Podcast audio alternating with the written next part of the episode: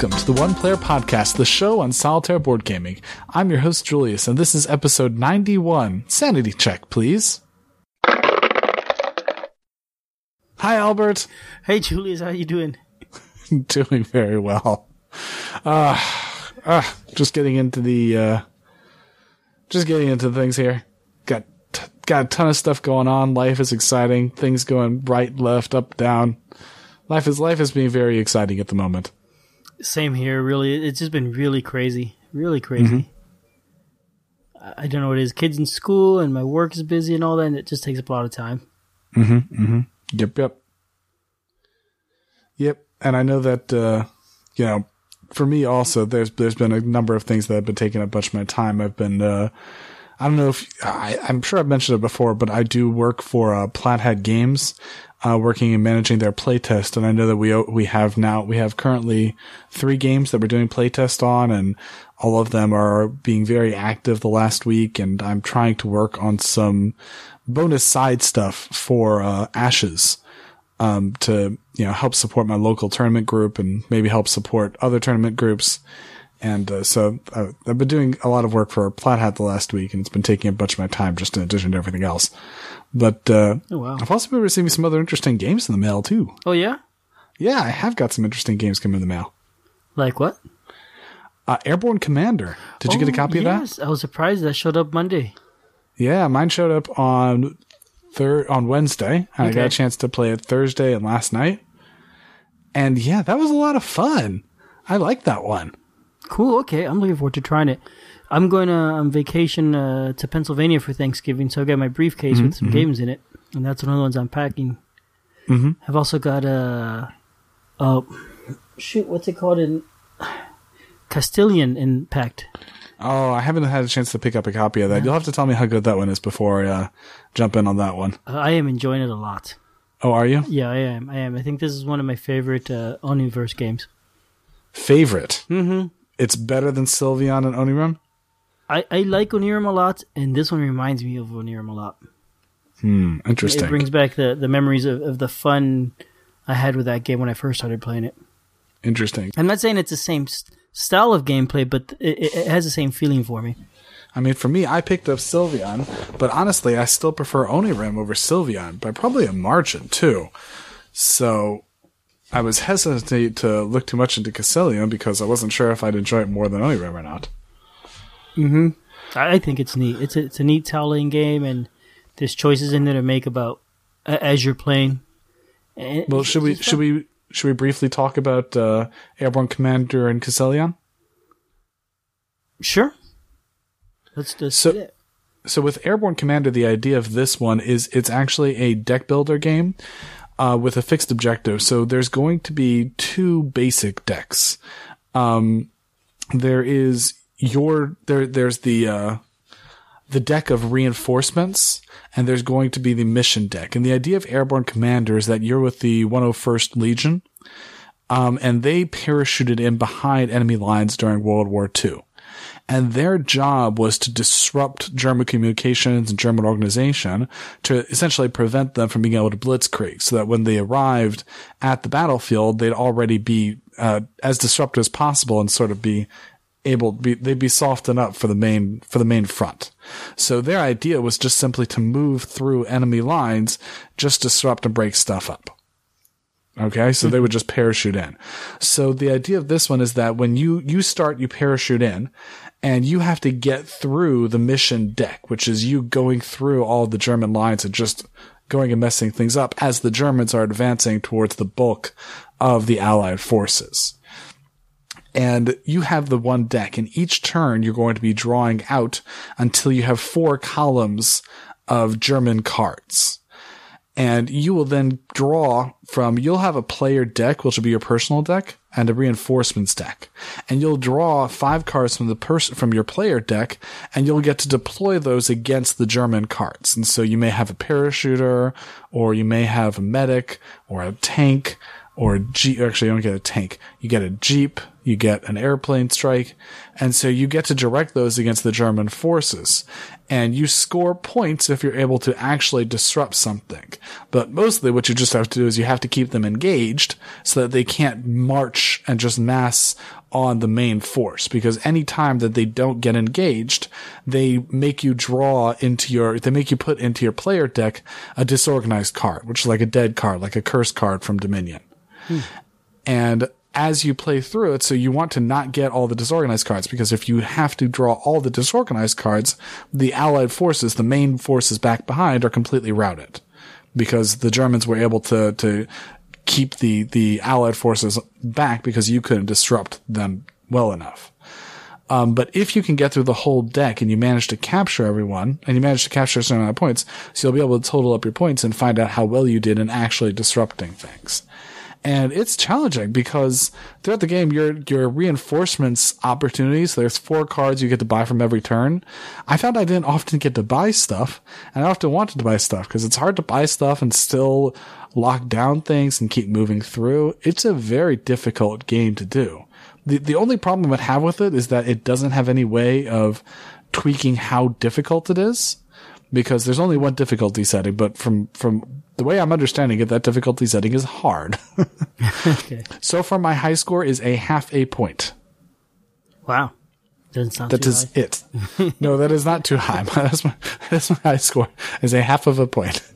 Um, so granted, I've not gotten a lot of plays with it, but it's a lot of fun. I'm, I'm really enjoying this cool, one. Okay. I look forward to trying it. Now, could, could you maybe tweak the difficulty by starting with fewer of, uh, the disruption cards in your deck?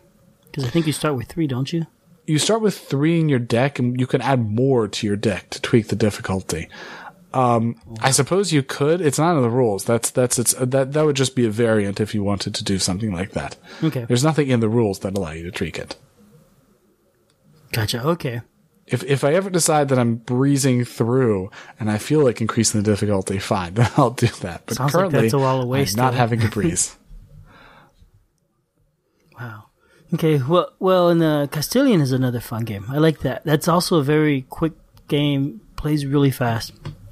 In this game, you're you're building a tower of tiles. It's, this is a tile laying game actually, and in a way, it reminds me of Bejeweled in that you're playing the the card, the tiles based on the shapes on them. There's either squares, triangles, or circles, and you're laying them on the on the grid that you're building, six by six grid and with certain restrictions that you can't have two of the same shape next to each other, and, and a couple other rules around how you're laying them out. And your goal is, is almost Tetris like in that you're trying to make shapes. You're trying to make lines, squares, vertical lines, horizontal lines, or squares of, of four shapes in a row.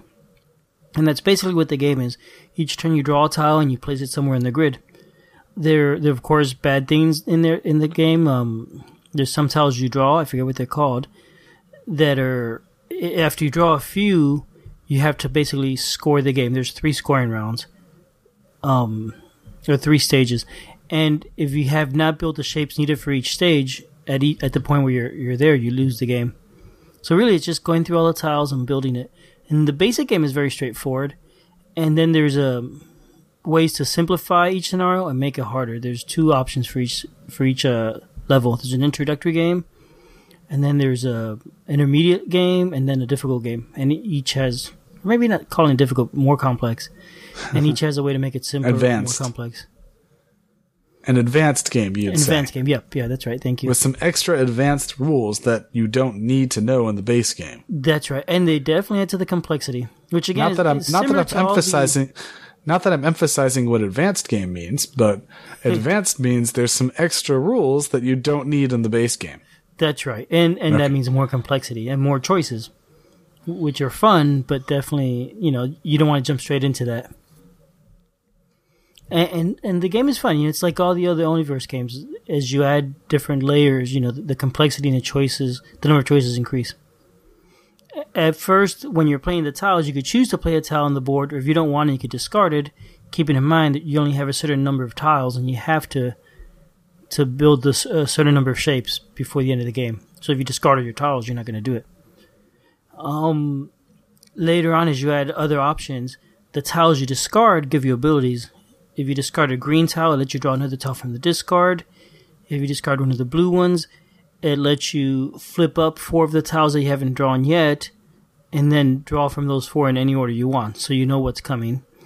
Um, the yellow one lets you swap tiles, and the red one destroys an existing tile. So they all give you different ways to, to manage the game, and it becomes more interesting. It becomes a lot harder. I, I'm definitely enjoying this game and finding it very very challenging. Very good. Mm-hmm. Right. Um, You have to you have to watch the play of it. I think. Say that again. I think we have to watch the play of it to really understand it. Yeah, yeah. I kind of rush through the explanation. I mean, the short of it is it's a tiling game, and, and there's a lot of choices in how you lay the tiles, and, and what you're trying to do is make patterns. And who's the bad guy in that one? Oh, I don't remember his name now. I don't remember. Oh. He's a yellow meeple this time, I think. A yellow meeple? No, is he purple? I don't have any idea. Clearly, you don't play with him. I've no. I actually I have been in the in the the one I'm having trouble with now in the intermediate level. If you play with him, you have a, a second go, which is you have to surround him by building tiles. So when you're placing tiles, you can either choose it to play on your grid or choose it to put it around him. And if you haven't surrounded him by the end of the game, you lose. You, that you have to do that to also win. And that's what I've been working at. And it's tricky. Every time you place the tile around him, the shape has to be different than the one next to the one you're placing it. Very cool. It is. Yeah, I'll have to take. I'll have to take a look at this one. Right. So, do we have any any news this time? Well, there's one piece of news that I actually meant to mention in the last one, uh, and totally forgot about. Uh, do you read much fiction? Um, not as much as I used to at all. I listen to audiobooks though. You listen to audiobooks. Have you ever heard of Harry Dresden? I have heard of Harry Dresden. Yes. You have heard of Harry Dresden. Dresden So- Files. Yes. Right. I'm a I'm a big fan of the of Harry Dresden, and also Jim Butcher just as an author. I've I've read uh, all the stuff he's written. It's all very good, and I do definitely recommend it. I know he just came out with a new series, which is a sort of steampunk ish, um, which my sister really likes because all the cats in the game are highly intelligent, which is uh, great fun to her.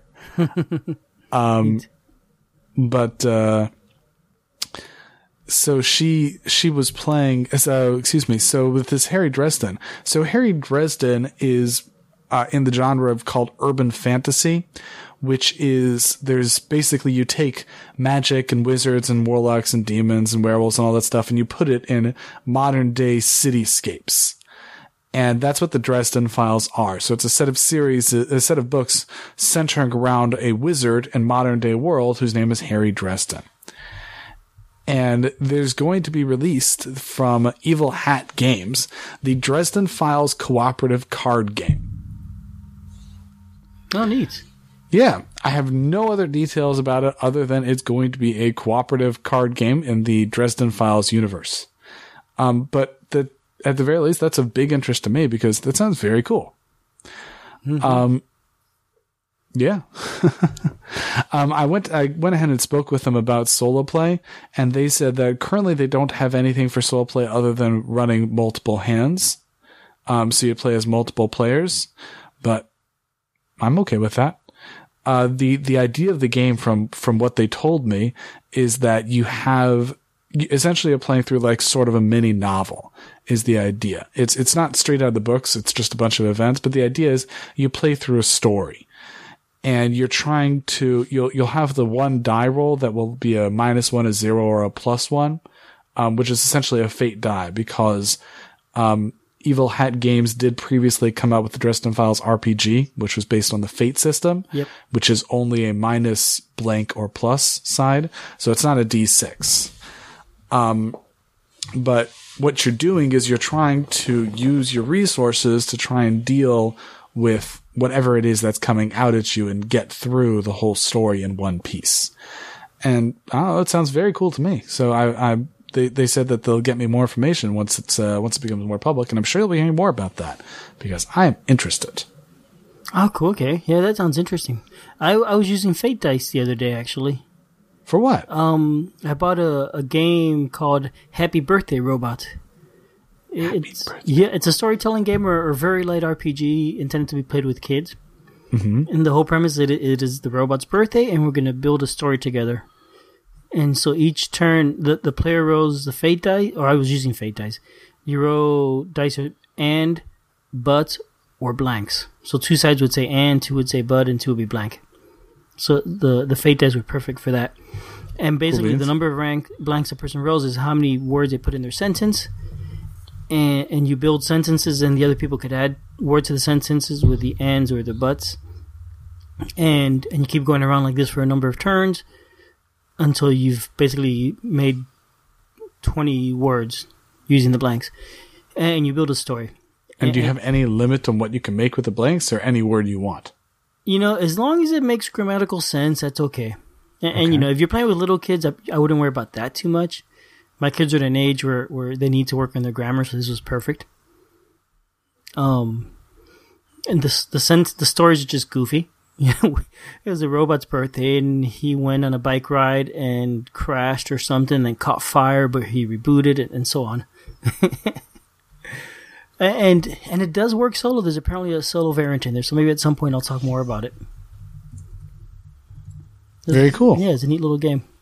As a matter of fact, Happy Birthday Robot is also by uh, Evil Hat Productions.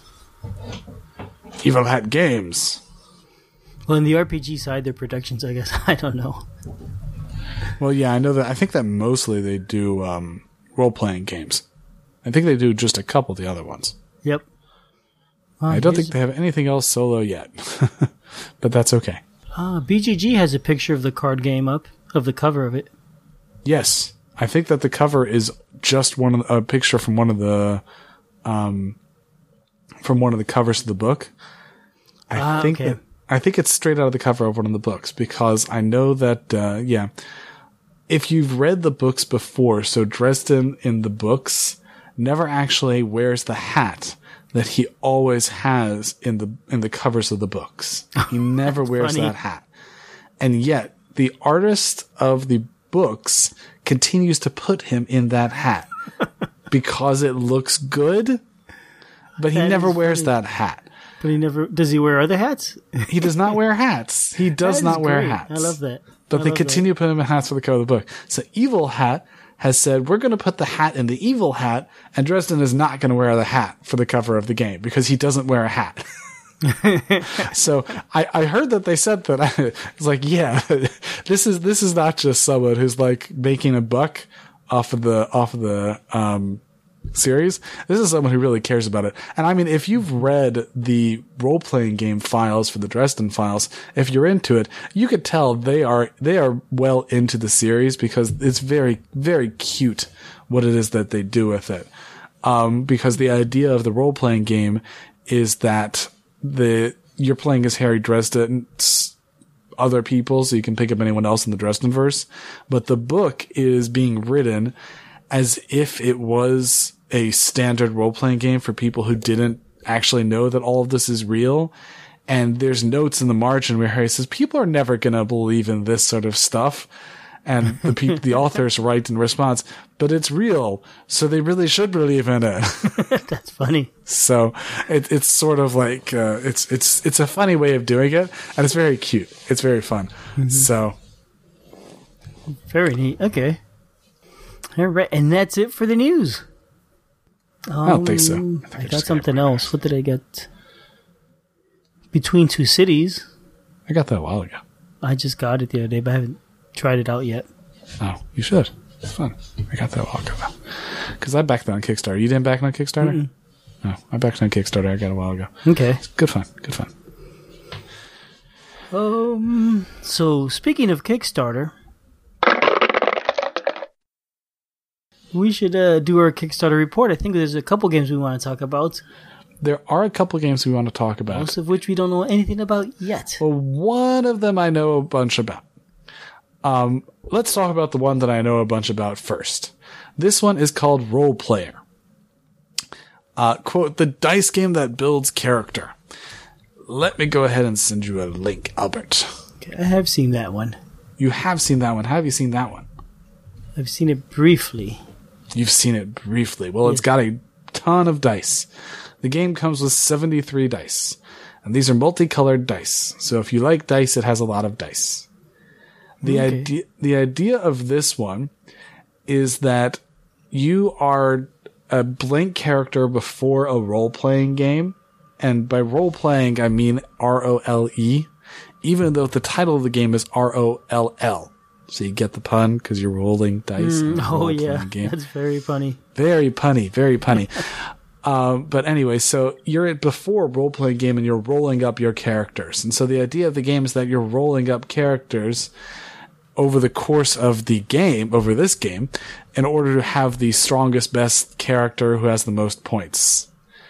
And the idea of the game is you'll start, for instance, you can be an elf ranger or a dwarf monk or whatever it is. So you pick a character sheet, you pick a class, you pick a backstory, you pick an alignment. And each one of those has the possibility for getting you points. There are market cards that you'll deal out, and each market card has different things. So you can have abilities like knowledge or cunning, or weapons like a longbow or a staff or a sword. And you can have armor, mystic armor, leather armor and all that stuff is in the, is in the market cards. And uh, so as you're playing through it, what happens is you first you start and you take out a certain amount of dice from the bag, and it depends upon how many player count, and you'll roll those dice.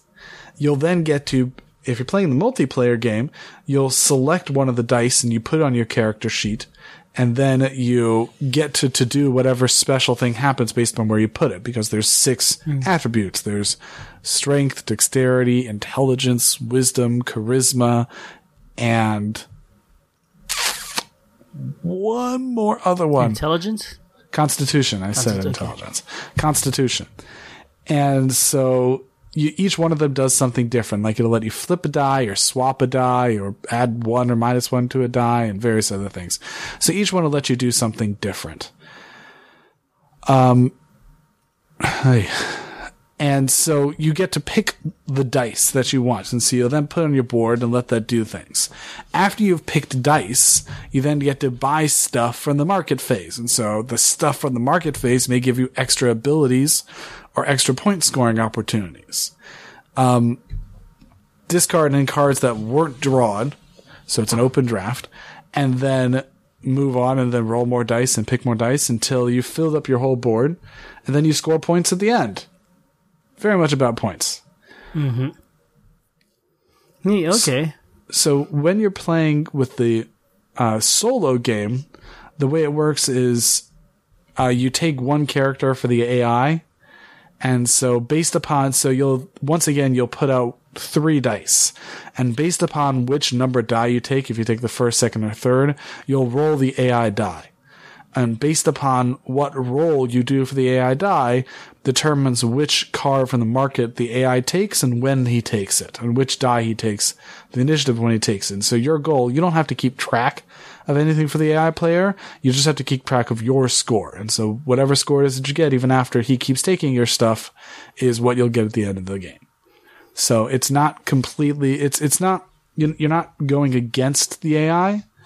Um, unlike in a previous game by this one, because this is also made by the same person who did Bullfrogs, which I'm a big fan of. I really like the Bullfrogs. But in Bullfrogs, there's the other player that you're actually trying to beat.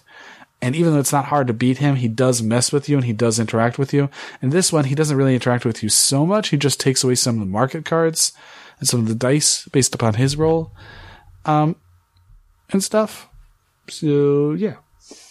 Yeah, that sounds neat. That sounds neat. And uh, you know, I wonder if you could use this to play D and D afterwards. Roll up a character. I, I don't think you really should because your characters all start really powerful. because Oh, okay. usually you're going to be coming up with characters who have like an 18, a 16, a 15, a 2, and 2, for example. so this this is you're really to have a min-maxed character with like six different pieces of armor, three different weapons, a ton of abilities. Yeah, it doesn't really work to actually play D&D afterwards. You're you're just going to have far too powerful of a character if you were to try such a thing. okay. But yeah.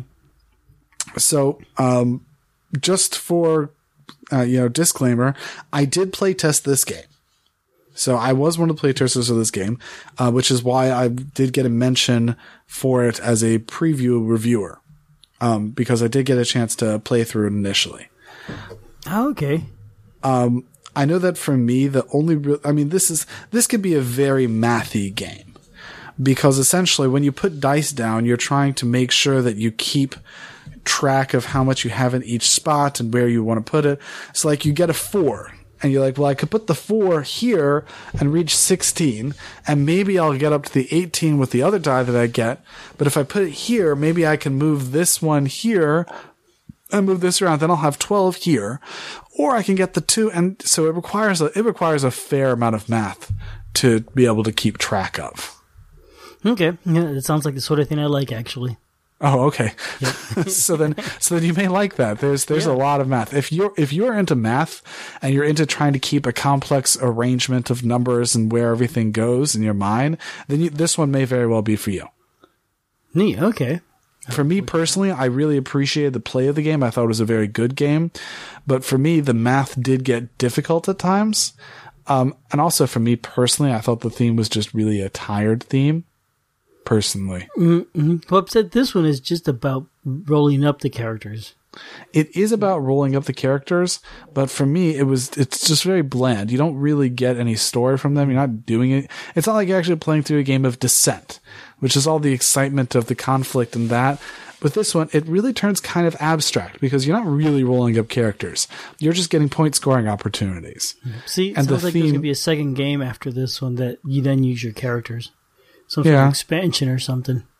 I mean, if you could, mm-hmm. if you could, but I mean, that's just more a matter of the of the theme of the game. I thought the game itself actually was was a really a good game, and the the drafting. If you like the drafting and you like the math, then I think you will like this one because it was Okay. it was a lot of fun. I'll check it out. And if you if you back this one for seventy dollars, you get the game and you could get Bullfrogs with a solo expansion, Yeah, which is neat. But otherwise, it's forty five dollars just for the game. Yep. And there's a print and play option. Also for fifteen dollars. Yes, which is what we play tested from. so if you get the if you get the game, it brings a bunch of extra dice you wouldn't need for the one player version. No, you don't need that many dice. I think that you can do with, I think it's 43 or something, I think he said, for just the solo version. Um, but you still need a bunch of dice. It, I mean, it's, it's a big old pile of dice. At the very least, it's a big old pile of dice that you could use for just about anything because they're standard D6s. Okay. They're not custom dice at all. They're standard D6s. And also, just to make mention of it, I, I don't know if you're looking at the card art now. This is done by John Ariosa, um, who also has done uh, art for Mice and Mystics. He's done art for uh, Bullfrogs. So it's really, you know, I, I really like Ariosa's style for the art. It looks really nice. Okay, cool. I really like the art in Bullfrog a lot. I like the um, the way that you put the cards together and they make a picture Right. for each player. That was just Right. great. That was a really Right. nice touch. Right. So yeah, we, it's the it's the same artist in this one. So Okay. he got it there, and I think he got it here. So that's Bullfrogs. And how much time do you have left? 18 days of recording, so probably about a week and a half. It ends And- on December 11th. Yeah. I think we normally just say when it ends because who knows when it is that we Oh, drop. yeah. Yeah, no, I'm not thinking straight. That's okay. It's Ooh, late. You've played Agricola. And Julia sent me a game called Brilliance. Really? Brilliance. Brilliant. Ooh, a game about ants. Game about ants with a ton of components. Oh my gosh. that is a ton.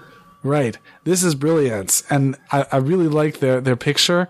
They have a picture on their Kickstarter page with what's in the box. And they have a table filled with components. And it really makes it look like, wow, that's a lot of components. That is. That's. Looks like a good hundred something counters. pieces. Yeah. I have no idea. It probably says at one point in time. Let's see here. It's 90 resource tiles, 78 objective cards, 51 special cards, four big hexagonal tiles, 20 empty ground tiles, three predator miniatures, hmm. minis. You have the worm, the grasshopper, and the spider. Oh boy, the worm. My wife would love that worm. Worms aren't so bad. Grasshoppers are Well, in my in Mice and I don't know if I told you about this, Yeah, but there's the centipede that has Yep. the rearing up like it's going to be a snake to strike at you, and she hates that one. she cannot be around it. She wants it out of her house, which always makes me sad because Mice and is a good game. Very sad. And it looks like they've uh, even actually unlocked. Oh no, they haven't unlocked quite yet the other runs, but uh, they're very close to unlocking some more ant miniatures. So they'll have actual ant miniatures for the ant for the ants. Okay. So for this game, I, mean, I don't know much about the play, but somebody mentioned uh, a reviewer, Tyler Anderson from Bearded Meeple, says if you like Takenoko, you're definitely to like this one because it's similar feel. Yeah, for this one, I mean, it's a it's a relatively simple to play game from my understanding because there's only three three things you can do on your turn. You can move an ant, you can move a predator, or you can give birth to a new ant.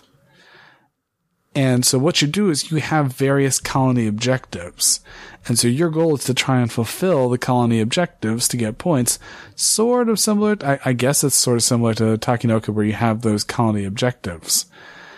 And, um, so yeah, you're trying to keep the colony objectives. Now then also it has the day and night system. So some of your cardboard tiles, some of the things will do different things during the day and the night. So you Okay. you may not have access to all of your cards, and so you have also extra yeah, access to these special cards that let you take special actions that you can do things with. And it looks like it will have more minis if they reach, or they already have minis unlocked. Well, I'm not sure because it's at currently it, it's not officially unlocked, but it's Oh. it's probably going to be unlocked soon because they're they're not very far into it. Then they still have 19 days to go, and they've already got they've already more than doubled their their ask, so they're they're doing pretty well. Nice. Okay. I don't like the art so much in this one. It's very cute. The ants are very cute, and it's cartoony, and like the ants are wearing clothes and reading books and stuff. Mm-hmm. And so it's a, it's a, it looks very lighthearted. It's pretty art, but Yeah, I wish is. they were more serious about. Ants. It is. I mean, one one other interesting thing to note is that, uh, unlike Takenoko, I think, is that there's actually different levels of complexity in the rules. So you can have child friendly rules, or you can have really gamery rules, which looks like it should be nice. But I hear what you're talking about with the art. It it does look it does look kind of childish, but I, I think that's I think that's where they're going for. Is they're trying to be very family friendly Like, with it. yeah, yeah, I think so. You know, with the smiling sun and the smiling moon. Yeah, even even the the villains, those bugs look cute. The the worm actually looks silly. Well, I mean, you want to talk about you want to talk about silly. Scroll down to the last picture on the page. I didn't see that.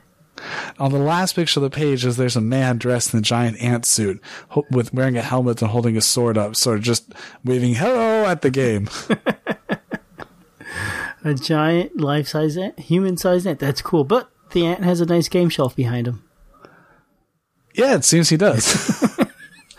Indeed, no picture is complete without showing off a game shelf.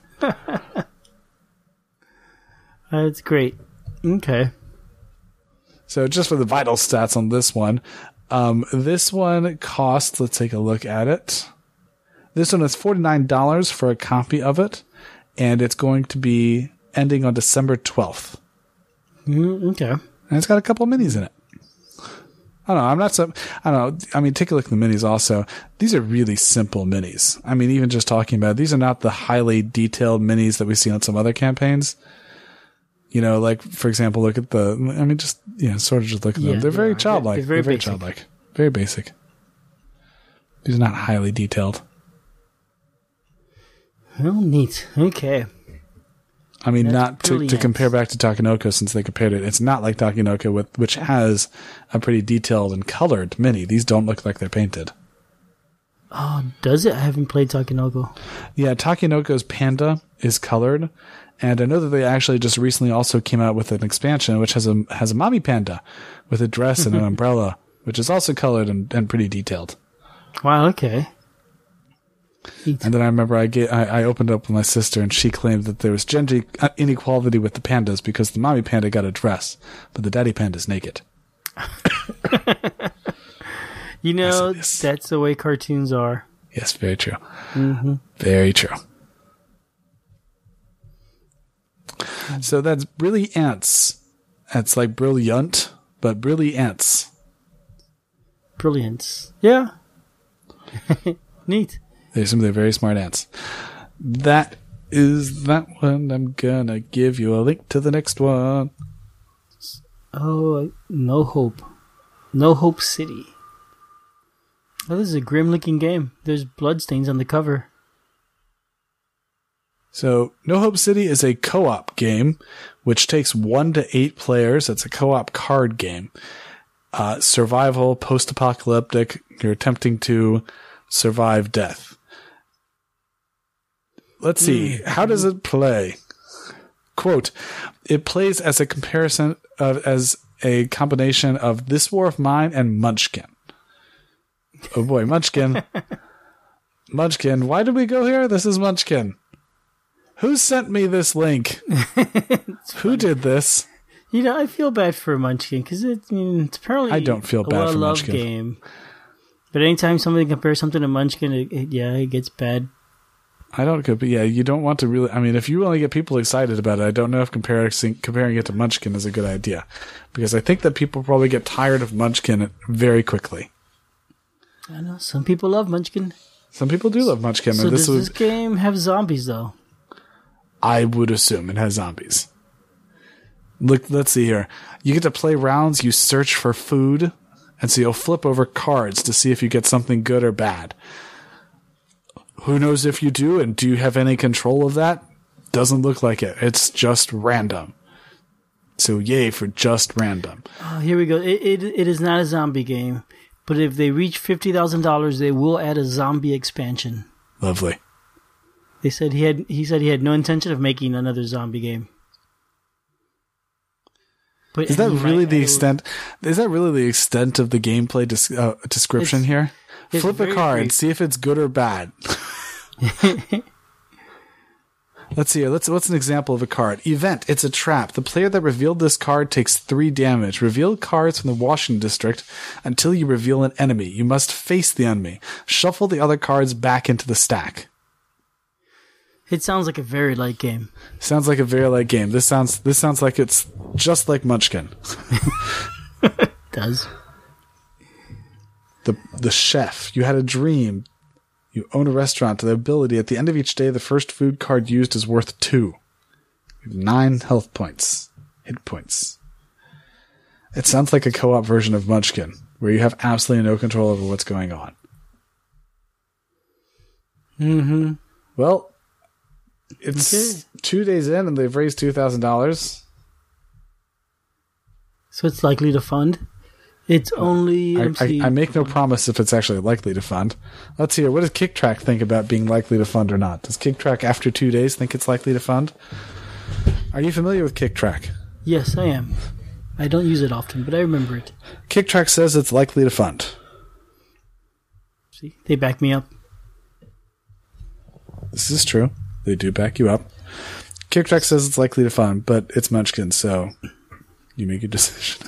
Whether or not you think So you could get the game for thirty-five dollars, and it the funding date is December twenty-first, right before Christmas. Wow. Albert says I'm steering this one away. We're done talking about it. Okay, That's what Albert says. that's what I said. That yep, straight out of my mouth. They did not link. You sent me the same one, I did not. and the next That's one is No. Hope City. Lies, lies, lies. Next one is Nina and Pinta. Nina and Pinta. Quote, New World Exploration meets quantum physics for one to four players. Say what? Quantum physics? First thing I see upon opening this board is a picture of the world where it looks like you have North America and South, I'm sorry, North America and South America in triplicate across the world. Hmm. Yeah, it, d- it does, doesn't it? What kind of world is this? And this is by the Ragnar brothers. Do you know them? What, Uh, what yeah, else do I've they heard do? of them. Yes, they have made many games.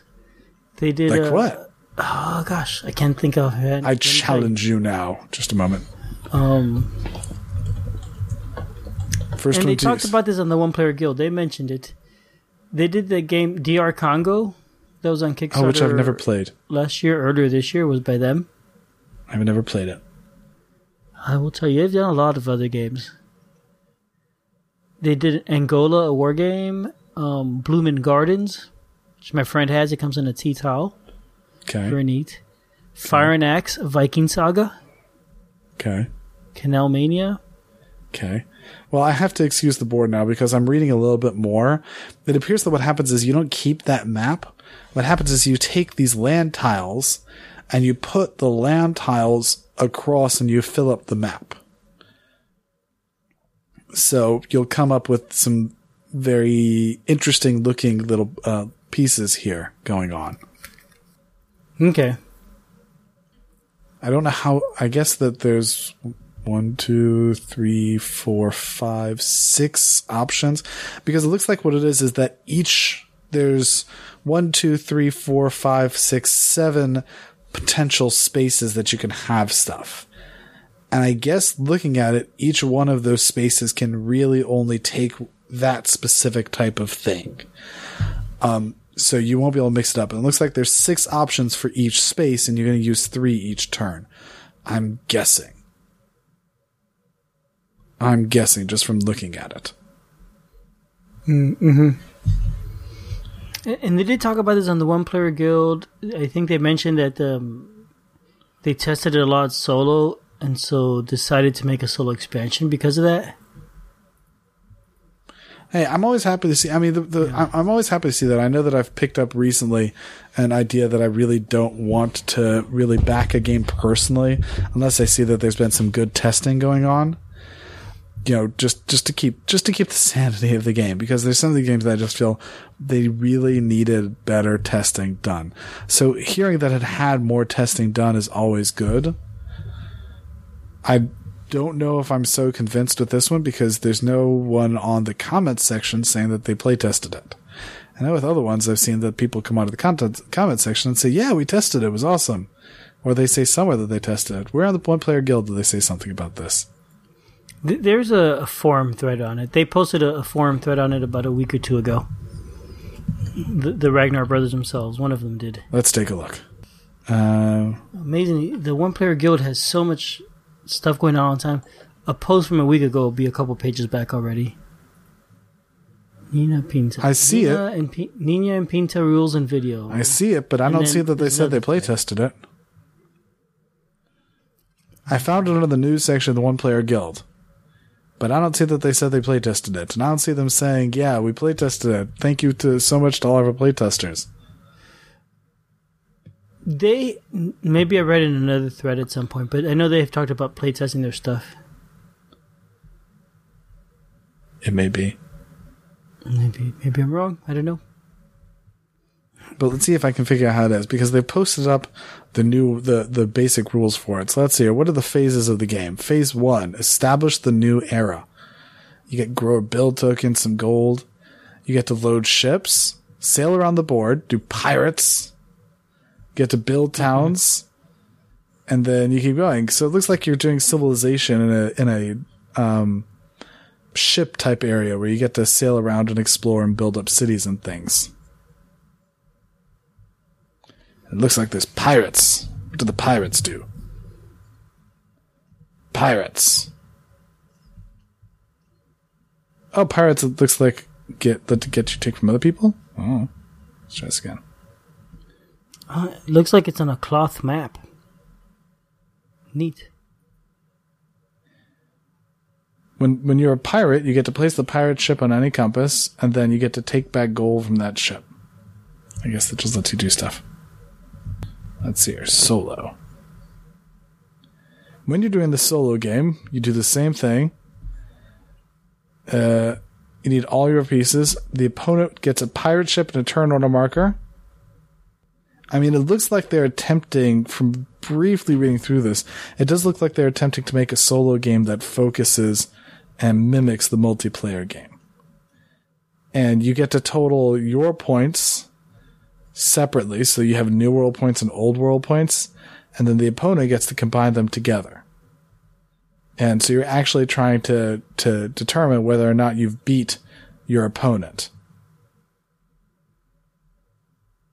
So this is this is not a point scoring game, even though it seems like there are points. It's not a point scoring race. It's raced against an actual opponent, and it looks like it's attempting to mimic the multiplayer game, which does appear to be complicated. Okay, there is a there's a solo playthrough video on BGG, so you might want to check that out. It's on the games page. Yeah, I did see that. But there's no real summary. I mean, looking at the, the components that they show, I think the only components that they show what they want to do with them, do they list out all the other components? You said it's got a cloth map, but I don't see a list of components. Um, Oh, there it is. What's in the box? I, I saw it in the rules. Cloth map, 35 tiles, markers, discs, benefits, benefits, playing pieces. Well, what are the playing pieces going to look like? I don't know. I don't know what the playing pieces are going to look like. It looks like they're going to upgrade them at one point in time to be wooden because part of their stretch goals are to change stuff to wooden. So I assume that right now all the playing pieces are just chits. But they don't tell you. Why don't they tell you? You know what else they don't tell you on the main page at least? They don't tell you how many peop how many players it is for. It did say it somewhere. Uh, there's the top one through Oh, four. one to four players. Right. Look, right there. Never mind that. They put it right at the top. Okay, fine. They do put it there. They just don't tell me. Now I, I know these guys, are, the the Ragnar brothers, publish you know design and publish their own games, and they've been doing it for a while. A small, very independent group. So it's the sort of thing I think where where once the game is published and done, I don't think they necessarily reprint it a lot, unless somebody else happens to pick it up later. Which did happen with Fire and Axe. Have you played Fire and Axe? Nope, but I know it's out again. It's uh, at my friend's local game store. Every time I've been there, uh, my friend Tim has pointed it out, but I have not picked it up. Okie dokie. Hmm, yeah, sorry. So the game, how much does this one cost? One copy to the to EU, it's about forty pounds, which is about sixty US dollars. It's fifty three. It's fifty three dollars for a copy of Nina Pinta. Well, one It's copy $53. sent to you to US address is forty five pounds, sixty eight dollars. Oh, you're adding shipping.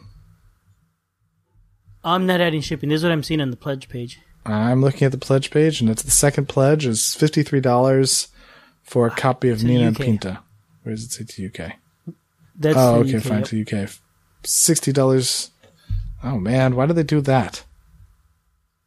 because they're from the UK. Yeah, but you can add in. I assume that the reason why they're doing that is because of shipping. Let's see if it's actually because of shipping. Um, but you do have the ability with Kickstarter to have it automatically apply different amounts of shipping based upon which area the backer is from. And that way you don't have to have a separate pledge reward level for each area, which makes it simpler. And you want to be able who do like me and almost accidentally click the first pledge and not realize, oh, that's only two UK addresses. I prefer when it's separate. I, I don't like to be surprised by the uh, shipping price later. I hear you. That's backed me. That's backed me off of uh, backing a project once or twice. I hear you. I don't know. I think I back off the project regardless of whether or not I see it in the beginning or I see it at the end. All right. So when's this one end? Um, t- December sixteenth. So that's Nina and Pinta. And that's Kickstarter, isn't Yes, it? Yes, it is. So give me a drum roll. Whatever it is that we use for that. Very good. Very good. Let's see that or I'm purring. Very special. Yeah, I got a copy of that word game I told you about. I haven't played it yet, so I'm gonna play it on vacation and probably stick something Okay. in in the middle of the show. You're going to stick something in the middle of this show? Mm-hmm. Okay. Which word game? Which word game are you talking about? Word Right. It's a card game where you build words from word parts. It's it's it's just a card game, and you you play a card and it'll be a fragment of a word, and then you play another card, and it's another fragment of the word, and so you build words that way. Oh, it's on Kickstarter now. Is it now? Well, let's take a look at it real quick. Thirty-five days to go. Is it is it a solo game? It it's got solo rules in it, multiplayer or or solo. The game box r- brings four four different rules in it, and I think two of the games are solo. I like the I like the font style for the words. Actually, that's a nice font style. Yes, it is really it's a really pretty game. Make big words in a like unique it. way using build, uh, better building blocks and our innovative card game system. Formidable. Reitiport. I like the fonts. It's it's this pencil drawn, um, filled in art for the fonts. They picked a good font, very very fitting, very suitable. How does it play? I have not played it yet. There's four different ways to play, four different games you could play out of the box. Um, but you're basically playing cards to build words. Um, you put two cards together and it makes a word. But there's a couple things like you could change a letter on the word. So, for example, if one of the parts of the word is T I O N, like shun, like at the end of a word, like caution or fraction, Okay. you could you could remove a letter, or you could change a letter. Okay. So you could change a T to an S, and maybe combine it with something else to get compassion. Interesting. So, so there's a little bit of freedom, and then there's di- different ways to play. The one that I'm really looking forward to trying is it's a pyramid game. You lay the cards out in, as a pyramid layout, and then you're trying to remove the cards from the pyramid to finish the game. In one. Interesting. Mm-hmm. It really does sound interesting. Interesting. I like the card art. Nice, nice, uh, vibrant, vibrant art. So this is one of the ones that doesn't need any better art than this. It's just words. That's right. So, so I got a review copy, and I will play it now when I'm vacation in Pennsylvania and talk about it and stick it in this episode of the show. And you people will know what I think. Interesting. Looking forward to hearing that. The addendum. All right. All right. And it is on Kickstarter right now, and it's it's a it's a deck of cards, so it's pretty cheap. I think it's Let's uh, see here. fifteen Oh, not dollars. bad. Fifteen dollars, and it ends on December twenty eighth. So it's got a while to go. And that's before the new that, that includes shipping anywhere in the world. Yeah. No, oh no, free shipping in the U.S., five for Canada, seven for rest of the world. All right, so this is Albert, and I have a little bit of a sidebar here. I am talking about the game Word Right. This is a game. It's basically a deck of cards uh, to to play word game with word games. It is uh, designed by uh, Define Mind Games, and it is currently on Kickstarter. Now, Define Mind Games are really nice, and they sent me a copy of this. Um, it's, it's a deck of cards. It's basically it's a 52 cards plus two wild cards, and each card has a word fragment on it. For example, dis or x or if or con, and, and you put these different parts together and make words. For example, I have dis, pose, iter, dispositor. I, I think I may have made that word up, but I used four cards dis, card, pause, it, and er. And those are fragments. Each card has a fragment, uh, a definition of what that fragment means, to, to so you know how it's used, and variants you could have of it. For example, er, er could also be or or ier, and they all pretty much mean the same thing, but are used to make different words. so this is being sold as a game kit. It, it, the box has four different rules in it, and there should be more rules online at some point. Um, and you could probably come up with your own games with it. There, the four different games in here. Two of them are solo friendly. One of them plays a lot like sets, if you're familiar with that game, in that you're playing cards on the table. You're you're playing nine cards face up on the table, and then pulling out pairs or three three cards together to form words. And uh, uh, when you do that, you pull those out and then replace those cards for, on the table and, and keep doing that until you go through the whole deck. And your goal is to basically make it through the deck, making as many words as possible. Um, now, this is a solo game or a competitive game. and that game was called Word Scramble. The next game is called Word Pyramid. It reminds me of a solitaire game, but I don't remember the name of the solitaire game I'm thinking of. But here you make a pyramid of cards. One card on top, two below that, three below that, four below that, and so on, down to six, or up to as many as nine. Um, six is easy, nine is hard. So you're gonna lay out this pyramid of cards, and then you're gonna make three discard piles with one card in each. And your goal is basically to make words starting from the bottom of the pyramid, working your way up. And, and as you use cards to make words, you remove them from the pyramid. Your goal is eventually to free up all the, the cards. You can only use cards that are actually currently available unlocked along the bottom. So if a card doesn't have any below it, you can use it. You could also use your cards in your discard pile. Um, so it's a very simple game. It's it's neat. It's a fun game. And then there's a couple other games that are not solo friendly. One is called Writers Group, and actually that's it. And it brings three in the box, but I know there are more. There's, for example, a, a multiplayer variant of Word Pyramid. That one, if you, well, I'm sorry, Word Pyramid, you could play a solo or cooperative, but there's also a head-to-head version, and the rules for that will be online. um, so this is a neat little product. I the it's really fun, you know, especially the pyramid game. I'm really enjoying that one a lot more. But you lay the cards out and you, and you start building your words, and it's a pretty light game, but you're spending a lot of time thinking about what words to make. It's interesting because you have to figure out what you know. Sometimes you find some real simple words you can make, but you got to think. Wait a minute, do I want to use some of these cards up now, or do I want to save them for later? And maybe let me see if I can find another word now that that maybe will use different sets of cards. Um, so you're paying attention to what's available and what cards you want to unlock, and that's interesting. Um, I do not know how much replayability this game will have simply because of the limited number of word parts. I don't know how many words you can make from this kit, but I imagine after a while you start looking for, for favorite words and and common words, and I suspect that would make it easier. But then again, that's probably true about any any solitaire game. The more you play it, the more you figure out how it works. Um, the game, either of the two solitaire games I mentioned, probably plays in about five or ten minutes. Uh, they're they're each pretty neat. I also played it with my daughter. Um, she's currently in fifth grade and is actually studying word stems a lot, which is the beginning of words. And and she had a lot of fun with this game, and I suspect it'll be useful for her in school. I tried playing a two player with her, but she just kept making up words from the card she saw and then asking me if it was correct. So so I never had time to make my own words, and she made a bunch in the end.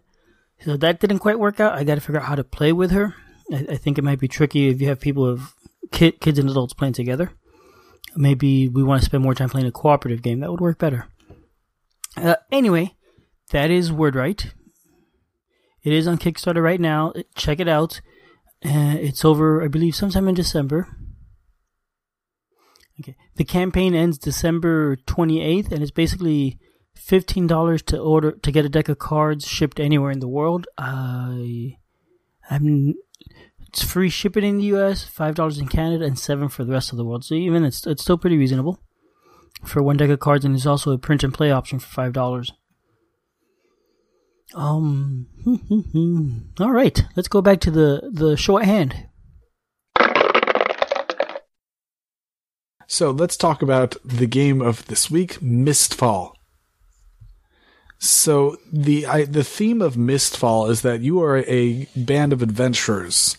So you know, a shield person, a sword person, a magic person, a rogue type person. So you're a band of adventurers going on an adventure, and each of the adventures differs. Um, there actually is a write up in the rules about you know a story element to each of them, but usually the basic idea is there's a bad guy. The mists have corrupted them to give them some powers and make them be evil, and it's up to you to go kill them. That's just about that's just about the entirety of how they all play. Um, each of the different bad guys, each of the different scenarios has some uniqueness to it about how it is that they play, but essentially that's just what's happening is that you are your guy and you are going to go beat up on the bad guys. And that's just how it works. Um, that's the theme of the game. Talking about the components of the game. Let's see here. Do i have a list of the components of the game Uh, it brings a lot of cards. It does have a whole ton of cards, Yeah, a few hundred, I'd say. but I'd love to have a list of them.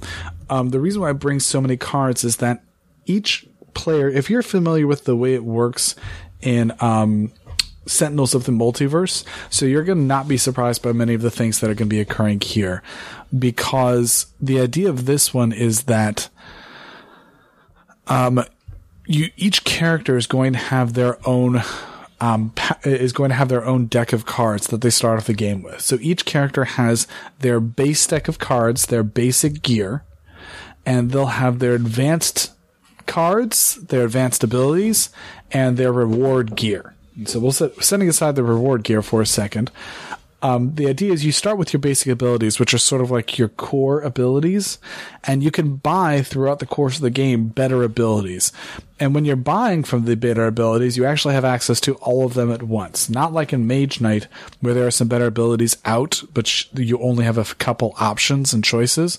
With this one, you really have your options of any of them um, just as long as you can pay the the resolve needed to get it. And the way you get resolve is by beating bad guys. So you beat bad guys and you can buy the better, cooler abilities, and those abilities will actually go straight into your hand. Again, not like Mage Knight, it goes straight into your hand, so it's available immediately. So each player is going to be starting with that deck of cards, and they're going to have their own deck of cards and their own specialized cards. And each of the different characters are going to be playing differently. So one of the characters is going to be based around using magic and frost interactions. Another character is going to be playing around sneaky, that he'll send everyone away and do backstab punches and things like that. And so each one of them does feel different, similar to how it works in Sentinels of the Multiverse, that each one of the decks does play different um, which is which is interesting to play because really when I get the feeling of playing each one of them, usually I, I sat down for the first time uh, yesterday, and there was one deck that I had as of yet still not played, which was the Frost Mage. And so yesterday I said, okay, you know, definitely before reviewing, we're gonna make sure that we get to play with each of the decks. And so I sat down and I played through with that one.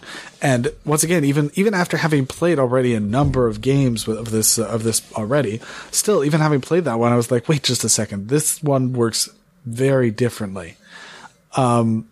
And even here, I'll just I'll explain to you how the final boss works. With this one, the final boss in this one would have gotten the ability to flip over and double his life value, but I could use this frost mage to frost the guy and make it so that he didn't have the ability to flip over by just taking away all of his abilities, including his ability to flip over his card.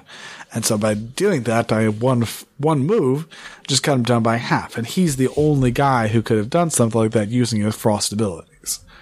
So Wow, okay. Fortunately, that was the first time the whole game I got to really use that because usually with everyone else, I just would one kill and move on. So, but when it became useful, it was actually really useful and really fun. And there was not a way I was able to play with anyone else was using this frost mechanic of attaching frost cards to, to people to beat them and make them run away. It was just simply not something I had done before with anyone else. And so it was nice to be able to have gotten that mechanic in. Um, but we'll come back to more about that Frost Mage a bit later, I think. So that's with the hero decks. There are also each hero is going to have a set of reward cards, and there's also what's called transient reward cards. And at the start of each game, you'll make up a you'll you'll take a certain amount of transient rewards. So some of the transient rewards aren't going to be in the game, and only one of each character's special rewards is going to be in the game and you'll shuffle that all up to make a reward deck. So sometimes you may never see your special rewards, and you may just run through potions because most of the transient rewards cards are just these potions, invisibility potion or stamina potion and things like that. So that'll be the reward cards. Um, and that's the player cards. The other cards that are in the deck are various other decks. So there are three types of um, monster decks. There are the red deck, the green deck, and the blue deck. And each one of those decks will have different type of enemies in it. So for instance, the red deck has mostly magic type people and brigands. The blue deck I think has mostly like dark type things like vampires and undead and stuff like that. And the green type deck has mostly like wilds type things. So it has beasts and wolves and beastmen and things like that. So each one of them has sort of a special focus. And when you're drawing from one of those decks, it gives it a different feel and flavor than drawing from a different type of deck. And the way you know which deck you're going to be drawing from is when you enter a new area, you will draw a scenario card. And so this is from the scenario deck. The scenario deck will tell you what's going on. So for instance, you walked into a war between some beastmen and some brigands, or you walked into a dark summoning ritual, or you walked into an evil sorcerer's conclave. And so this sets up a bit of story and tells you which deck you're supposed to be drawing from and what cards you should be looking for. So, for example, with the Dark Summoning Ritual, you'll have to draw three sorcerers, and from then on, you only draw it undead because you start with having these three sorcerers, and they see you like, oh, bad guys. For them, bad guys. Kill them, and they start summoning skeletons to, to lob at you. Whereas if you wander into the mists, you may and and jump into a Goron scout horde. So it may say draw six Goron scouts, for example. and so those are the scenarios that you may have to encounter. Um, so that's from the scenario deck. Now that I mentioned when you enter a new location, the locations are not cards. They are these thick tiles, these square tiles, each one of them that has a picture of a location and usually a special ability or special um, environment aspect to it. And some of these environments can be good and some of them can be bad. Uh, but these tiles are arranged. For most of the games, they're arranged in a three by three square and usually start with most of them face down. So you don't know where it is that you're going before you head out there. Um, so you, so each one of them is different. So for instance, there's one that lets you look. Welcome back, everybody. Okay, slight technical difficulty there. Hopefully, we can sync it up together. But as I was saying, the different tiles have different abilities. So, for example, there's one that could give you the ability to flip over all adjacent location tiles, or there's other ones that say you cannot retreat from this tile. So some of them are good, some of them are bad, and it's it's random uh, about how good or how bad it's going to be. Um, and so that's the location tiles. So you're moving around the location tiles, drawing a scenario. The scenario tells you what enemies to draw. When you draw enemies, you'll those enemies start in the quest area, and each player comes with a certain amount of focus. And focus is how much the enemies are going to perceive you as a threat. And they'll come from the quest area and come attack you based upon your focus. So each time an enemy comes to you, you divide your focus in half, rounding down and that's how much now they perceive you as less of a threat because now there's someone actively engaging with you. So those enemies that get drawn will then come to you and reduce your focus. And then if you do, well, we'll get back to focus in a second. Um, so we've done the enemy deck, scenario deck. We talked about the locations. Um, let's talk about the time deck, which is the other type of deck that's in the game. After you go through a round, and a round being essentially where you get to move to a place, draw a scenario, hit the bad guys, the bad guys hit you. After that, you'll do the time deck. And so you'll draw a time card, and the time card will have you move along the time token. Because on the quest charter, um, there's an area that keeps track of how many turns you have left in the game, how many time spaces you have left in the game.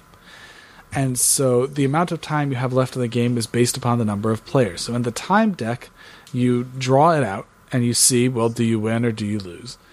And that do you win, do you lose? How how much time do you have to go through the deck? And you move along, and sometimes those time cards will have other random effects. So, for instance, discard two cards, discard four cards, or do an extra time. Or sometimes they say you get to draw an extra card. Various different things. So that's the time deck, hmm. and then there's also a bunch of tokens, and the tokens do all sorts of things. So there's a token for poison, which is doing extra damage, or fire, which is doing extra damage, or there's damage tokens, which show that the guy's been damaged, or there's daze tokens, which means that they do less damage, or there's weakness, which don't let you use your abilities so well. There's objective tokens, which show how many how far along you've done the scenario to be able to escape the scenario and move on to the next location. So there's a whole pile of tokens, and these tokens they're not like little just they're all actually shaped nicely. So some are square, some are, are drops. The poisons and the damage are drops, and then the uh, resolve tokens are um, hexagonal tokens. So it's nice that they made those differently shaped. Um, nice and easy to pick up, and the, the, the tokens do look very nice. I've so let's talk a little mm-hmm. bit more about some of these cards. So I think Albert, you've had a chance to take a look at all of the art and pictures in these things. I did. I, I, I set up the game one night and went through and opened it up and all the ton of cards, ton of different types of cards, and they all look really nice. They got great art. There's a lot of information every card, and every card could do a few. It seems like they could do a few different things. Yeah, that's true. Um, I mean, this is this is not a light game. This is a this is going to be one of your heavier games because yeah, each of the cards does do sep- does do different things. Um, but in terms of the amount of art on the cards, so and I apologize for continuing to compare this to Mage Knight, um, but with Mage Knight, each of the different hero cards has a different piece of art to it, whereas which is well mostly. Um, but these do not. All of your cards, other than your uh, other than your um, items, have the same art. It's an art of that dude, that person. and so they're all the same thing and they're all the same art. So regardless of whether or not you're doing a shield bash or a sword strike, it's just a guy standing there doing nothing. So it's all the same piece of art. For better or worse, that's just the way it is. Um, when you have items, though, all of the items have different unique art of the actual items themselves. Similarly, all the location tiles have different unique art, and all of the different type of monsters have different art. Um, there are multiple copies of monsters in the deck, and they will have the same art, which is good. But yeah, because otherwise, if they're if they're different, you won't be able to tell. But so each of the different monsters does have different art. I think one of the reasons why they chose to have the the art be the same for the hero cards is because there's there's a lot of text that can come up on it. Because, for example, if you have a sword card, well, the first thing that it would do is there's a action that you can take to take the card and put it in your in your hero area so you can use it. There's then going to be a fast action which is usually a weaker quick action you can do with it, and then there's going to be regular action where there could be two other regular actions. And so there's a list of different things that you can do with it. So there can be a lot of text on these cards. It can be very text heavy. Um, which I think is one of the reasons why they really cut down on the amount of art that was involved in the cards is because it's very text heavy. It's not text light. Hmm, okay which can make it very hard to follow your way through it. So let's see if I can let's see if I can get an example of a card of a weapon card. Maybe too bad I don't have the game here. You know what? While you do that, I went to the Kickstarter page and I found the components. There are 16 location tiles, 15 encounter cards, 16 reward cards, 16 timer cards, 128 hero cards, and 93 special and regular enemy cards. So it's almost, it's about 300 cards there. 200, 250 cards maybe? That's very possible. Sure. There are definitely a yeah. lot of cards because the monster mm-hmm. the monster decks are good sized decks. Probably I'd say an yeah. inch and a half thick decks each. There's three of those. So those those are really thick. Um, the scenario decks are not as thick, but they're still pretty thick. Um, so there's there's definitely a lot of different cards that are going on in that. The individual hero decks are not as thick, but there's still a good amount of cards to them. And I don't. Well, I wish I could quote an exact text of a card just to get you a feel of how difficult it is, but I don't have the box open in front of me. I'm not right now seeing a card listed anywhere. I'm opening the rules up locally. And it's just taking a second to download them. Uh, 385 cards. Wow, okay. Alright, so here's an example of a card. This is the Stunning Hammer. As a fast action, you can place it in your hero area, and it engenders one extra focus, and this is a range one action. When it's in your hero action, it's a range one action, it's a regular action. You can deal two damage and get two focus, and place two daze tokens on an enemy, on the target enemy, and then place the card on top of your deck. And if it's in your hero action, you can also have a one range regular action to deal three damage and two focus and do two daze tokens on the target enemy and discard up to two combat cards to deal plus one damage and plus one focus for each card discarded, and then you have to discard this card. Oh. And that was three different options you read? It was three different Three options, all printed on one card. Wow, with, okay. With plenty of symbols and things going on in them. So this is just an example that it could be text heavy. it could be text you, heavy. you said it's a complicated game. I mean, th- and every card's going to have different ways to use it and different options. So, so this game is full of choices as you're playing. Well, let's talk about that. Okay. Um, well, before we get to it, let me just make sure I haven't forgot any other aspects of the game.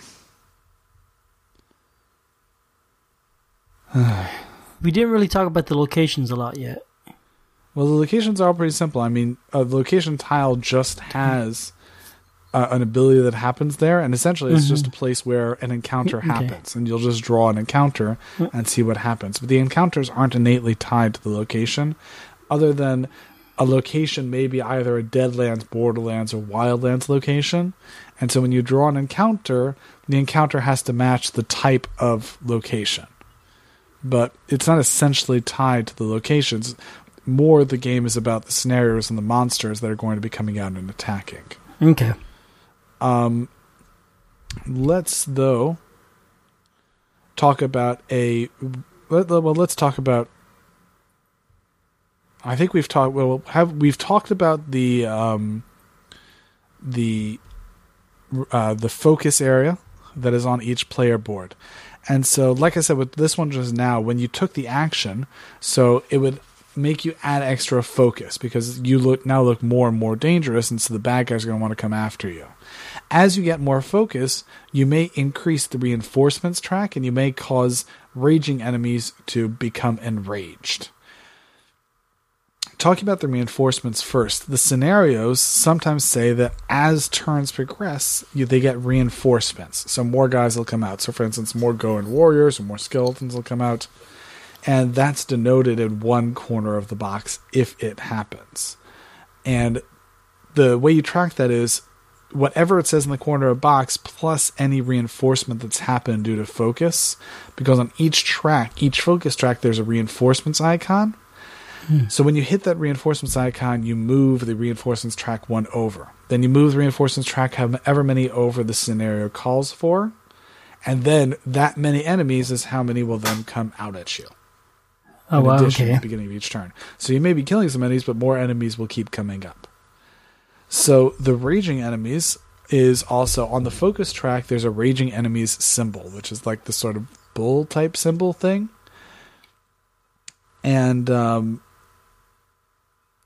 it's normally just a regular enemy. But the the only point to the raging enemies is that whenever you hit the raging enemy icon on the focus track or the time track or the reinforcements track, whenever you hit it, all of the raging enemies will become enraged. And what they do when they become enraged for each one is different. Some of them may get extra power, some of them may have an extra attack, some of them may do fire damage, and each one of them it says on their card what it is that they do. So it's all going to be different for each one of them. So that's about the the time track and the reinforcements track, I think. Okay. Um I think I've covered all the things in the game. But let me just summarize the turn structure of the game just one more time.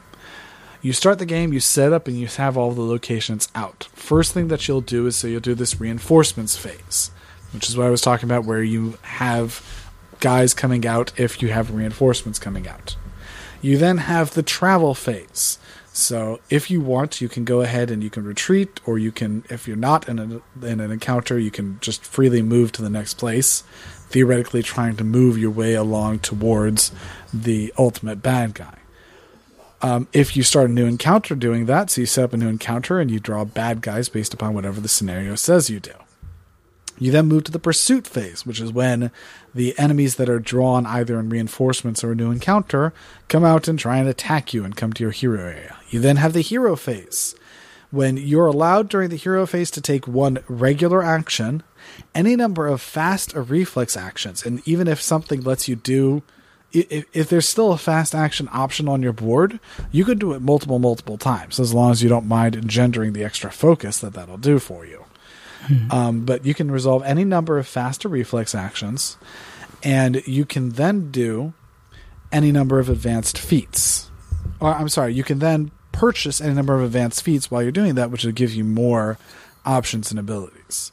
After you do the hero phase, you then do the defense phase, which is when each enemy uh, will have a chance to do damage back at you. And each of the enemies will do either magic or physical damage, and they'll sometimes also have shields to block some of the hero damage towards them. After that, you resolve all the conditions. So, fire, you get to do wounds, poison wounds, etc., etc. After you resolve conditions, you get to discard one condition. So, even if a person would have a fire and a poison, you only get to discard one of those two.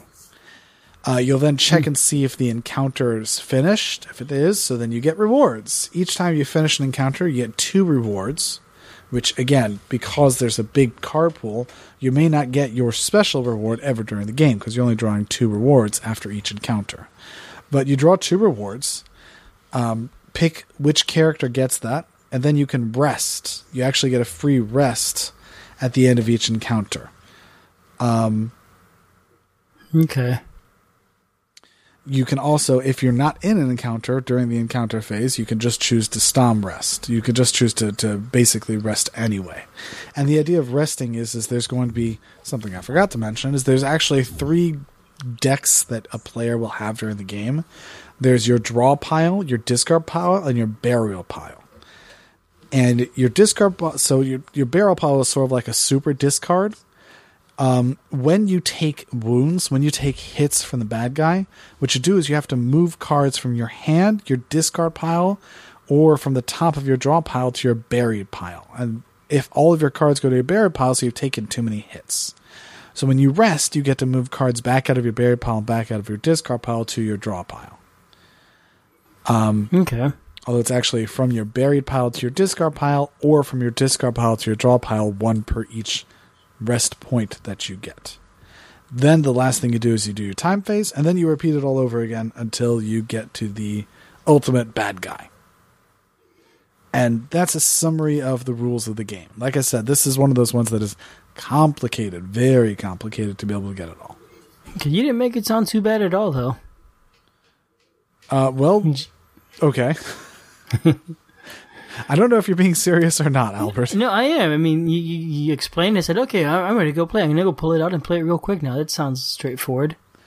Okay, but that wasn't my experience with the game. Well, what was your experience with the game?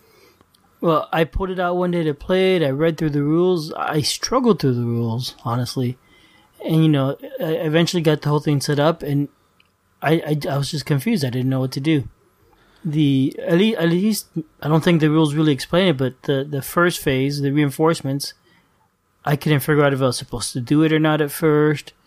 Um, what I was supposed to do with that, and and I guess the very first turn there is no reinforcement phase, but it just it wasn't written clearly to me. I, I didn't understand all that. Well, this rule book reads like a technical manual at times. So when you start off, what it, the the first thing it does is after you get through all the setup, so it sort of tells you what all the different things are and what all the different pieces and components are, and then it goes through and gives you a symbol key and it goes through the round structure. So, for example, it does the reinforcement phase. And so there's different subparts the reinforcement phase. The first subpart is drawing reinforcements. And there are 10 steps 1, 2, 3, 4, 5, 6, 7, 8, 9, 10 steps listed for the drawing reinforcements phase. Um, you then have the next part of the reinforcements phase, which is party relocation, which is another five steps. Another six steps for entering a new location. Another four steps for an encounter check. Four steps for drawing encounters. Uh, ten steps for setting up the encounter and then you're finally done with the travel phase. I'm sorry. At one point in time, I moved from the re- reinforcements to the to Okay. the travel phase, but all of that gets built up. It's a technical manual, and you have to go through all of these steps and try and understand it. And it can be mm-hmm. hard. It can be hard to do, as you said. and just that, and that, those steps aren't actually necessarily big steps either. Some of those are going to be really fast. They are they are it. really fast, but it's it reads like a technical manual with a set of steps that you just sort of have to go through. And I feel I, I don't know I feel like it's uh, written in a differently worded style than say Sentinels of the Multiverse, which is a game that I, I, I will I will be apt to compare this one to. I feel like it's written in a different set setup than Sentinels of the Multiverse, which is written more like uh, an explanation of a game as opposed to a technical manual of steps to do. You, I, I read this one and I feel like I'm trying to take apart and repair a computer as opposed to playing a game. yeah, I, think I think that's a fair comparison. You know, and that's sort of what it feels like to me. I, I think that there even could have been some different pagination. So, for example, with reinforcements phase, big old box with this one. If you're not in an active encounter, skip the reinforcements phase. Mm-hmm. Right. Okay, and so I got stuck there. Am I in an active encounter? I I didn't know. I had no idea at first. I have no idea what that is yet. And so then I need to try and dig through and find that. And and, and this frustrated me, and I just didn't have the time or energy to, to go through this rule book. Yep. And I totally hear that. I completely hear that. But I mean, it doesn't even say that. Like, for instance, for the first thing, it says if there is no active encounter in play, move the marker cube to the reinforcement track to the starting position. But no point in time does it say if you're not in an active encounter, all of this isn't going to, impl- to apply. You, you're not going to have any reinforcements if you're not in an active encounter. Right? Yep. so it's a technical manual and it could have been written much more clearly. I think one of my biggest biggest beefs with the game is going to be this rule book. This rule book needs a sanity check made on it. And personally I'm going to say I think it is the state of this rule book is inexcusable. Completely inexcusable. This was a game that came out on Kickstarter. Usually, when you have people involved in the Kickstarter, there are going to be people that are going to be happy to help you out with the rulebook. They're happy to at least look at it. I almost think this rulebook really needed someone to. I, I, I don't know if they they got people to playtest it from the rulebook by itself, or they got any any feedback on the rulebook before they published it. Did they hand it to someone and say, hmm. "Here's the rulebook. Learn the game. We're going to watch you learn the game and make sure this rulebook makes sense and is something that you can do to understand how to play the game." Because I don't think they ever did that. I don't think they ever showed it to someone else to see what the reaction would be and see how that someone learned how to play the game because it is very difficult to learn how to play the game. Here's a couple other things that make it very difficult to play a game. I brought this back up at the beginning of the podcast. If I tell you that a game has advanced rules, what does that normally mean to you, Albert? Well, it's going to mean there's a, there's a simple way to play and a complex way to play. Right. If you look on page 12 of the rule book, it lists for you the advanced rules. Okay? Quote Below you will find detailed explanation of some of the more advanced rules needed to play a game of Mistfall. Ah, yes. These okay. are not, this is not the advanced game. What this is, is all the rules that we said we made. This is where the designers who wrote the rule book said, We made a very complicated game. We're sorry. We couldn't figure out how to put all of the complication and make it very streamlined. So we're going to make everything that we feel is complicated and give it its own section here. And rather than saying these are all the complicated portions made into separate sections, we're going to call this the advanced rules. But you need to know all of these sections because these are all the important, complicated parts that we didn't fully cover up above. We're going to cover them individually now. You know, I've I've had other games that do that, and, and that part I was okay with. I've been used to that. I think um, Arkham Horror is one where it goes through and explains the basic game, and then afterwards comes all the extra rules that you need to actually play the game besides the like the turn order, and it's things like combat are going to be described in there. Well, the difference between those is that it, with Arkham Horror, to my understanding, is that the rules itself references when you get to this part, you can come over here for more details about how it's done. Whereas here, Yes, you have no idea. you just have no idea. You you do, you you would never know that these are the important parts of the game that I, I'm I called out earlier. Like before, with Arkham Horror, it gets through and it says combat works as explained in the combat section, which is over later. I'm not going to talk about it Yeah. now because I'm explaining something mm. else now. It works as explained in the combat section. Nothing like that here. So, for example, I listed out for you all about how to go through the turn order of the game, but I don't tell you about the different type of actions in the game until the advanced rules. Mm, okay. I don't tell you about the type of gear cards until the advanced rules. I don't tell you about range until the advanced rules. There's no idea about range. It's this little number. Anything in your hero area is range 1. Anything in someone else's hero area or the um pl- or the quest area is range 2.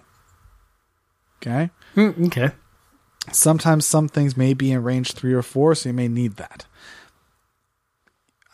And if you empty out your whole player area, you get a range bonus. So everything else, you can now reach range two with range one actions. So this means that if you clear out your player area, you can then go help your friends, is what that means. You would never know that if you don't get to the advanced areas. It doesn't call it out beforehand when you're learning how to do actions.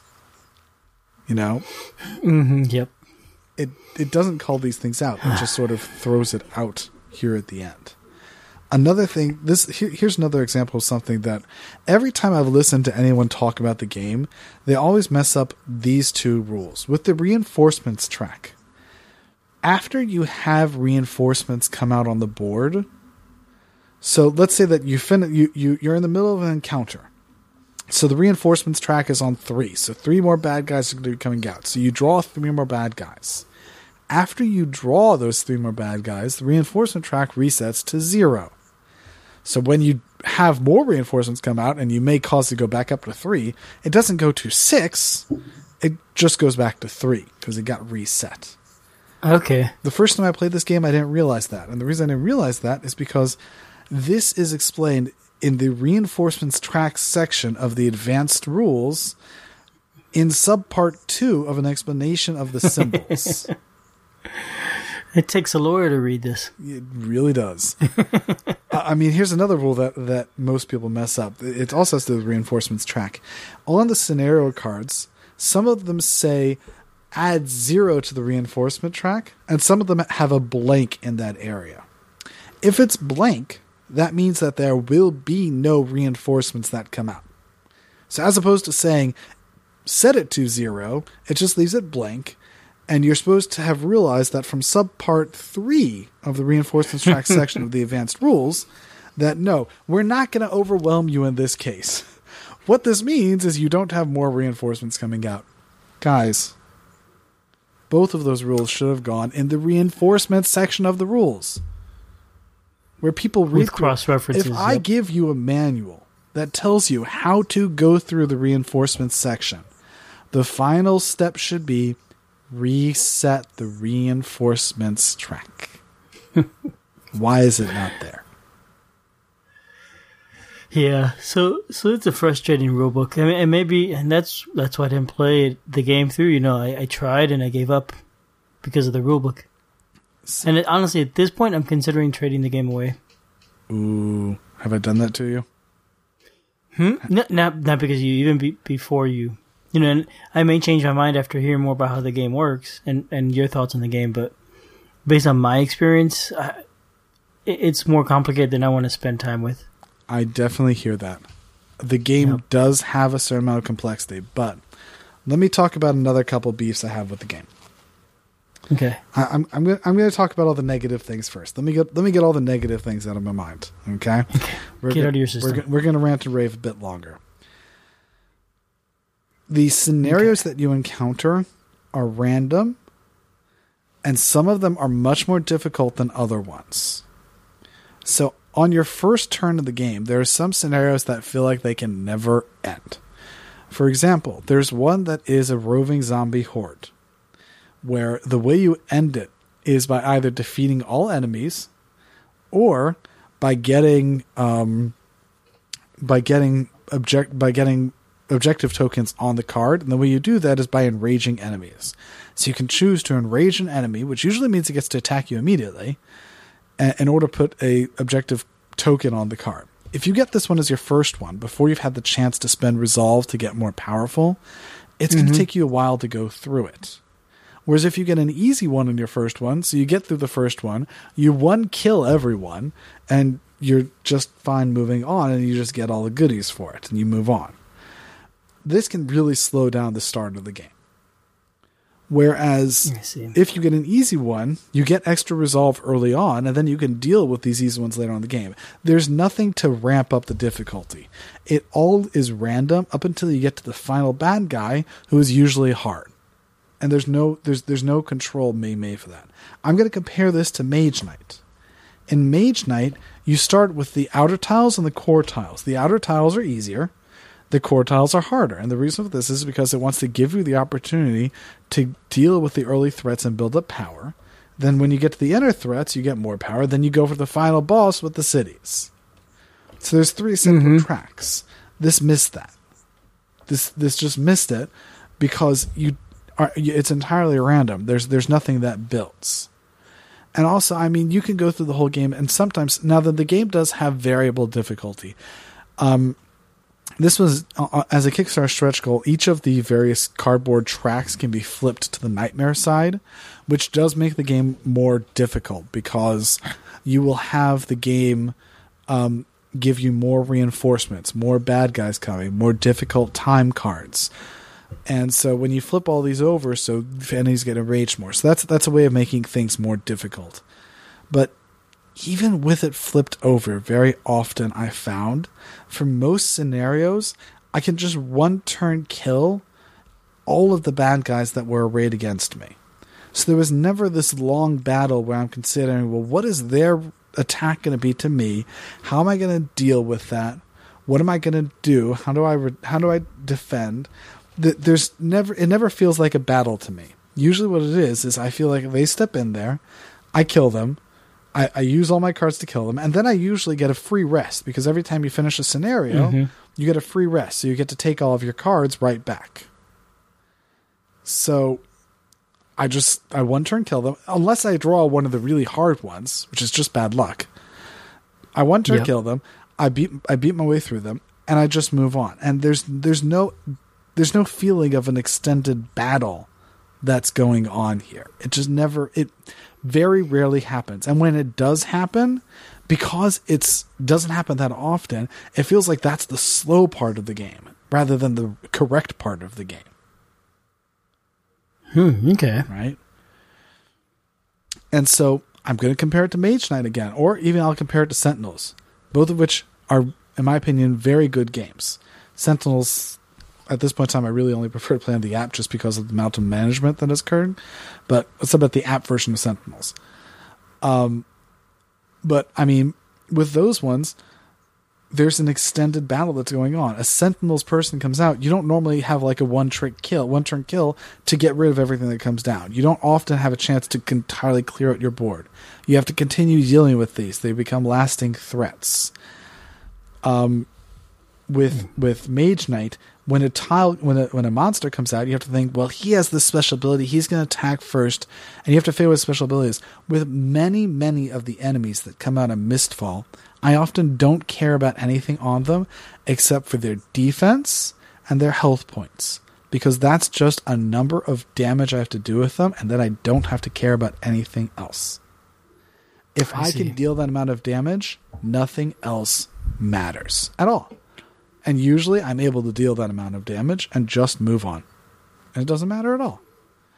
Again, one of the other reasons why is because if I can usually manage my focus, I can push my focus all the way up. Sometimes there'll be a raging enemy that might attack, but the raging enemies are not that common. I don't care about reinforcements if I manage to one turn kill So I don't care about the amount of focus I'm getting. So I go ahead and pump my focus all the way up, do as much stuff as I can in one turn, and focus will get reset if I'm successful in the scenario. So I just one turn kill them and I just run through the game. It feels also like the game forces you to do that. And here's why the time track. There's a limited number of turns you get in the game, and you don't even know how many there are because the game could really rush through and you could have three turns in the whole game if you get a really bad time card draw. Not very likely. Mm-hmm. Not very likely. But for example, you could get three turns in the whole game. I, actually, I think that may be an exaggeration. I don't think it can be really three turns in the game. But you have a limited amount of turns in the game, which means you need to do one turn kills to these enemies in order to really be able to move on. If you are doing long battles with these enemies, you're going to run out of time to beat the main bad guy. And I know a couple times I'm like, I spent too long on that zombie horde, so now I've got one turn to kill the boss, and that's it. Now, fortunately, I usually manage to do that. Usually, I can manage to kill the boss in one turn, but you find out like you're forced to do one turn kills most of the time, which subverts all of that text and all of that interaction. What did you need it for? It's not. Yeah. It it has no presence when the game is designed that way. Right. Let me rant and hmm. rave a little bit more. okay. Speaking of this time track, it doesn't. Well, this time track, I, I, I'm not a fan of the game Legends of Andor. In Legends of Andor, you have a very tight time track, and I don't really know. Well, I know why it is in Legends of Andor because Legends of Andor is not a battle game. Legends of Andor is a puzzle game. The time track here feels very restrictive. If you get caught up in time tracks, so something bad could happen. The game for me has been a lot more fun when I don't care about the time track because even when I'm playing with the time track, I manage. I, I mean, even when I'm playing with the time track, nothing bad normally happens because of what happens on the time track, other than, oh man, I only have one turn to beat this guy, so I lose because I got stuck fighting for too long over here. And it's entirely out of my control. It's not like I can rush to the end of the game. I still have to get through it. I need more turns to kill this person. And it's just the way of it. The the time track, especially since it's limited to number of turns and exactly turns, feels very restrictive and very difficult. And to me also kind of feels a little bit lazy because since there's no accelerating um, difficulty going on, so they had to stop at one point in time because otherwise you can do all the easy difficulties and become more powerful, which I'm not even sure if that matters, but you could become more powerful, so they had to cut that out with the time phase. Um, I guess what they were aiming for was something like Mage Knight. Mage Knight has a number of rounds, not a number of turns, a number of rounds. And in Mage Knight, that's to prevent you from going through and doing as many battles as you possibly can in order to um, in order to get as many possible spells and power up cards as you can and move on through there. So I think that what they were going for was the the what was to sort of be sort of like Mage Knight has, but to me to me it just falls short because a it's limited to turns. B it's not really something that's controllable at all and there's just nothing I can it often turns out there's just nothing I can do about it and it just doesn't feel like it has it, it to me it just feels lazy and tacked on and I mm-hmm. find I enjoy it much, a little bit more when I don't have to worry about it. I'm just like, okay, I just have to beat the bad guy, and I, if I lose, I lose. And you know, if if I'm not at threat of losing to the bad guy, so the time phase doesn't seem like a great way to, to mitigate it. What should be is that you're at threat of losing, you're at threat of dying, and if you're at threat of dying, well then it makes sense. The time phase that that that would make a lot more sense to me. In Sentinels, there's no time track that produces it. You can't die. It should have been like that, and I feel like it would have been a much stronger game if they could have taken it from Sentinels instead of possibly taking inspiration from Mage Knight. Because I think in Sentinels it was a much stronger by how do you lose? You die. Not oh, you just happen to run out of time. It's just much weaker. Yeah, I agree. I agree. Um, the other ones, I mean, I have some other minor, more more minor issues. I think I've covered the more major issues. There's a couple of more minor issues, like for instance, one being you may not be able to see your special reward. Most of the reward deck are just these potions, and you may not be able to see the cool things that are special to your character. You just may not be able to see it. Yep. Um, that's one thing. I think I also mentioned that it's very, very text heavy, very icon heavy. So you may have to just deal with all that. Yep. I had two issues with my mine, which are not at all related to gameplay, of course. One was when I when I was trying to put the uh, the location marker into the plastic stand. The plastic stand just shattered. Did it? it did. It just flew off in two opposite directions. Ugh, that's not good. Yep. No, and, and, you know those are things are easy to replace. Did you ask them for a replacement? Like, no, but you know I could find an old copy of Candyland or whatever and take something from that. I'm not worried about it. Okay. Or I could just leave it laying down. Also. Okay, that's fine. Yep. The the other thing was the the box insert is not very usable in this game at all. Oh, I threw away the box insert. That's standard. yeah. it, it's you, you know you can have a bunch of scattered cards and tiles, or you're gonna make your own insert. Um, I know there's another one that I've seen floating around also on the forums that hasn't come up for me because I just simply I, I haven't done it so much. Um, I've I've heard that there's a lot of errata for the game. Mm-mm. Um, something to throw out there. Honestly, I haven't played with the errata. I, I, because I've also heard that there's a lot of infinite loops and things that if you see it, you can take advantage of. I haven't noticed one. I, I okay. Feel, uh, unless absolutely everything I'm doing are all the things that are errata, but I do it with every single character. I find something that I can do to just beat them, and I find multiple different ways to do it. It's not like I'm using one card because every turn I'm able to beat them one turn. And I see that other people are also able to beat it in just one turn. So, I, I mean, it could be that the errata, I, I, have never gone through it because, well, really, because there's a lot of errata for the game, and I just sort of have ignored it because there's a lot of errata. So I've never hmm. dealt with it, and I don't know what all the infinite loops are. Read them at your own risk because they, they may break it for you. Um, this this falls under the category of uh, what's the game with the Halifax hammer, but I have no idea. If, you know, oh man, what's it called? But there was one game that, that had a completely broken strategy that always won, the Halifax hammer. Oh yeah, yep. I know what game you're talking about. And I don't remember the name of it either. But I just I don't know how to play it because if I ever want to play the game, I just don't want to just know the auto win. So I, I don't know what those infinite loops are. I haven't found them myself personally. If I ever find them, I can then go apply the errata. But until then, it's just not it's just not an issue for me. And so neither neither one of those are huge issues for me.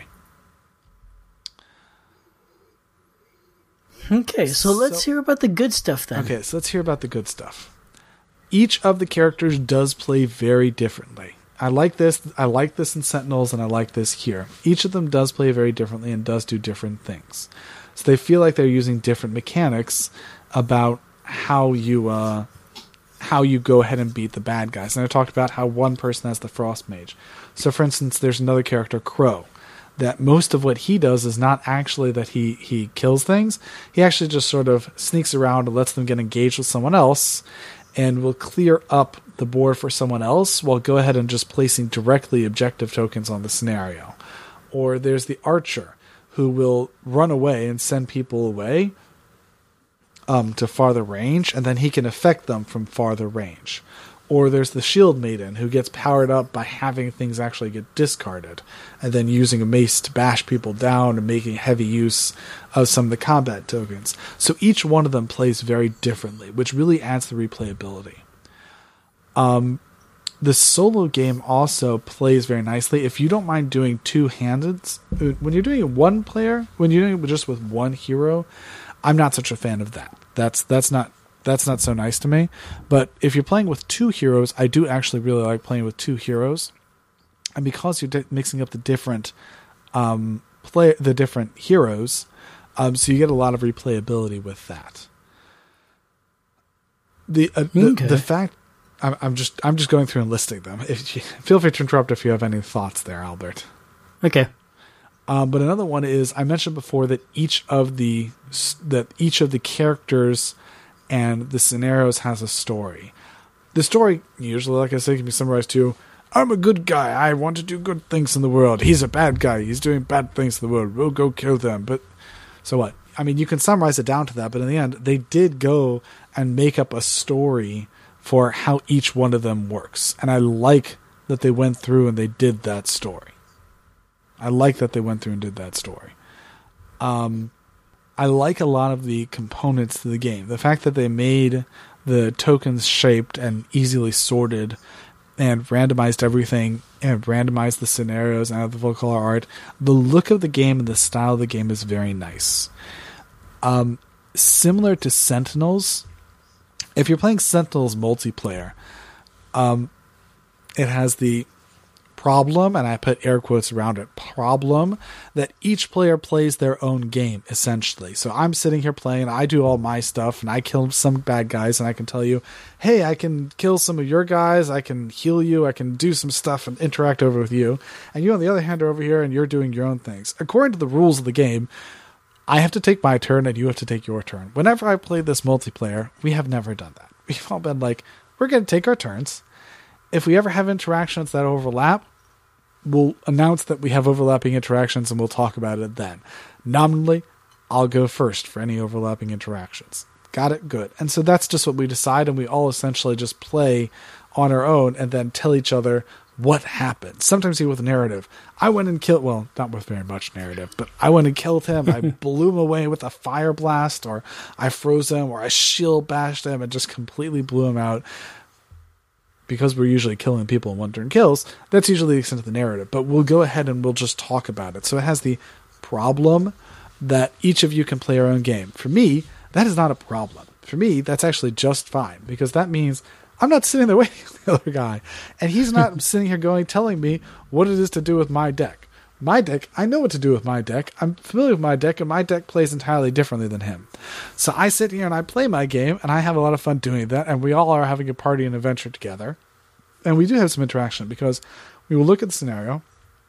And so, for example, I'll bring up the zombie horde again. We can decide, well, do we want to try and enrage enemies and clear this off and do it in two turns? Or do we think we can do two turns and not en- not enrage them and take less damage? Which do you think? And so after two turns, we look at each other and we're like, uh, maybe we should have been enraging them. Which is exactly what happened. Um, so, you know, things like that, things like that can happen, but I don't see that as a problem. To me, that's a benefit because each of them play differently. You don't have one person playing everyone and really sort of the, the, the alpha player problem is and yep. is really very heavily mitigated because each deck plays very differently and really each player can be playing nearly simultaneously, which for me increases the fun of the game. Each game, each play of it is going to be a puzzle because you'll look at your hand and you'll look at your hero your your hero area and you'll look at it and you'll say how can I, I, I, I see this enemy has I need to do six damage to him and four damage to him I can ignore him until next turn, and then, or I can do this one, and this is how much damage I need to do. And then I'll be like, well, I can use the regular action against him, and so it's a puzzle fitting in how to get all that damage in and hmm. make it through. And there's no randomness in the turn at all. And there's no you know, randomness. You know the, the cards you have, and you know what's out there. Right. There's no die rolling for success. It's all deterministic. And so it just becomes a puzzle. And similar to Mage Knight, which is another game that's just a puzzle to figure out how to use your deck to maximum efficiency. That's exactly what this is. And to me, I liked the puzzle in Mage Knight. And honestly, once you get a hang on the mechanics of the game, once you can put away the rulebook or you can use any of the nice um, player reference cards that are available on BGG, which sort of try and fix the rulebook a little bit once you get over to those and you have the mechanics down, being able to look at your hand and figure out the solution to that puzzle can be satisfying.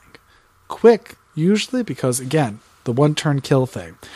Um, but it, it's very satisfying to be able to look at that puzzle. So the core of the game, that puzzle aspect, that I think they were trying to take inspiration from Mage Knight and having a puzzle and having the puzzle of your hand of how to do it. I think they did do it. I think they did manage to make that puzzle fun. There's just a lot of obfuscation. There's a lot of shadow that you have to get through to get to that. All the card text, all the icons on the cards, all the bad rule book. You know, once you get mm-hmm. through to that, the puzzle of each hand is an enjoyable puzzle to play through. Being able to rush through and figure out how to do one turn kills for each scenario and get through and do a one turn kill for the big bad guy is enjoyable. Being able to look through and I mean, you, you, when you're doing these puzzles, you get access to the full range of your of your purchase pile of the of the upgrade pile. And so you're like, well, if I get this card, then I can do this, this, this. Or if I get this card, I can do this, this, this. And then you turn to the next one, you're like, oh, but this card will let me do this, this. And so then sometimes you'll be like, I'm going to just buy this card. And your other friend in multiplayer is like, oh, shoot. I had the perfect solution to my puzzle going over here, but I needed that resolve token because you have a shared set of resolve tokens. Mm-hmm. So the the amount of upgrades you can do is limited by what one other person do. So it's like, oh, yeah. but I need, I could have done that one. And so being able to share and do that puzzle, the puzzle of each hand succeeds. I like doing the puzzle of each hand. That that what what essentially becomes really the core of the game. The player turn is fun. Okay, that sounds neat. How long does the game t- last? A long time. okay. Let's see here. What does what what do other people? I think that for me, it's usually in the two to three hour range, ish. I think. Okay. Ish, I think. It's pretty long. So it's a longer game. It's rated 120 minutes, so it's rated at two hours. It's got a lot of text and a lot of rule books, so I'd say longer than that just because of the text and rulebook weight. So yeah, so okay. I think it's two to three hours, two to three hours for me. Um, one minor addition, by the way, is that um, it does have a campaign mode which essentially is that you play through the scenarios one after the other, and you'll get to carry over one special equipment card or borrow equipment cards from the other player, and it's, it's not super exciting. Okay. So I'm not going. I'm not going deep into it. It's just not super exciting. Okay. So, it, are you playing without the campaign, or I've played through with the campaign once, Essentially, what it meant for the campaign is that I did all the scenarios. It let me experience all the scenarios, which was the only real, re- which was the real reason I did was a so that I could try and review it, and b um, to experience all scenarios. But what it does is you get to bring over some of your rewards from the last game, and bring over some of you. You can borrow equipment from other characters. Although I don't know why you would, but if you see some other character has an equipment that you want, you can borrow their equipment. Um, and you can you can slightly change up the decks. For me, I never borrowed other equipment because I always wanted the decks to be set so that I can pull it out and play a regular game with someone else. Um, gotcha. So I didn't I didn't really I didn't really do that, um, moving equipment around, but it, it's it's not it's not huge it's not hugely amazing the campaign game. Okay. Yeah, okay. Well, I mean, it's, it sounds interesting. Man, it sounds it sounds going to be challenged to get into the game. That's that's exactly what I'm saying. Is that if you can get into, I mean, that's that's the summary of mine. If you can get into it, playing the game is fun, but there's a lot in the way of getting into it, and they really could have used just you know just find some playtesters and just do a sanity check yeah. on the cards and the rules just get a sanity check to make sure that it all makes sense. And they didn't. Once you figure out how to understand the sense of it, it's still fun. But it's so hard to get to get it to make sense. Okay. Well, that's interesting. So that's Mistfall. So are you going to play it now? I don't. I don't know. I don't think so. I need to have a lot more time. It's a sort of game where I could learn it over the holiday break or something if I'm not traveling. Mm-hmm. But otherwise, I just don't see me finding the time to play it. I mean, I think it's just as difficult to learn it. perhaps more so than Mage Knight. I mean, what I even find, you know, to me, perhaps even humorous, just in terms of it, is that you go and read uh, Ricky Royals, or you go and watch Ricky Royal's videos of it, and he even got to stumble on some of the the finer points of the rules. Hmm. You know, which to me just further highlights it, there's there's broken stuff going on here. So Yep. Yeah, if the game, if I can't play the game quickly, I, I just don't have time to play it these days. Seems lately I have less and less time for for solitaire gaming, even. So anything that lasts more than forty five minutes, even an hour, it's hard to play. okay, yep. Well, this is this is a longer game, so that's that. Okay. Well, all right then. I think I think that's everything for this week. I think so because uh, we're at another hour again. Oh my gosh, because it's already the next day. all right, folks. Thank you very much, Thank you very much, and uh, thank you for bearing with me for the ranting and raving. and we hope you had a good Thanksgiving. All right, good night.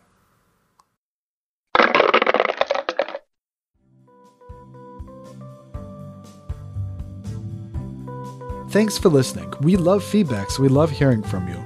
You can reach me at julius at oneplayerpodcast.com or jailbird on BGG, and Albert can be reached at albert at oneplayerpodcast.com or fractalid on BGG. Our website is oneplayerpodcast.com with the number one, and we're also on Twitter at oneplayerpodcast. The intro music is copyright Angus, can be found at jamendo.com. The transition music is copyright by Dan El Duce Pancaldi, whose page is at donpancaldi.com. The One Player Podcast is protected under a Creative Commons share alike license. Thanks for listening.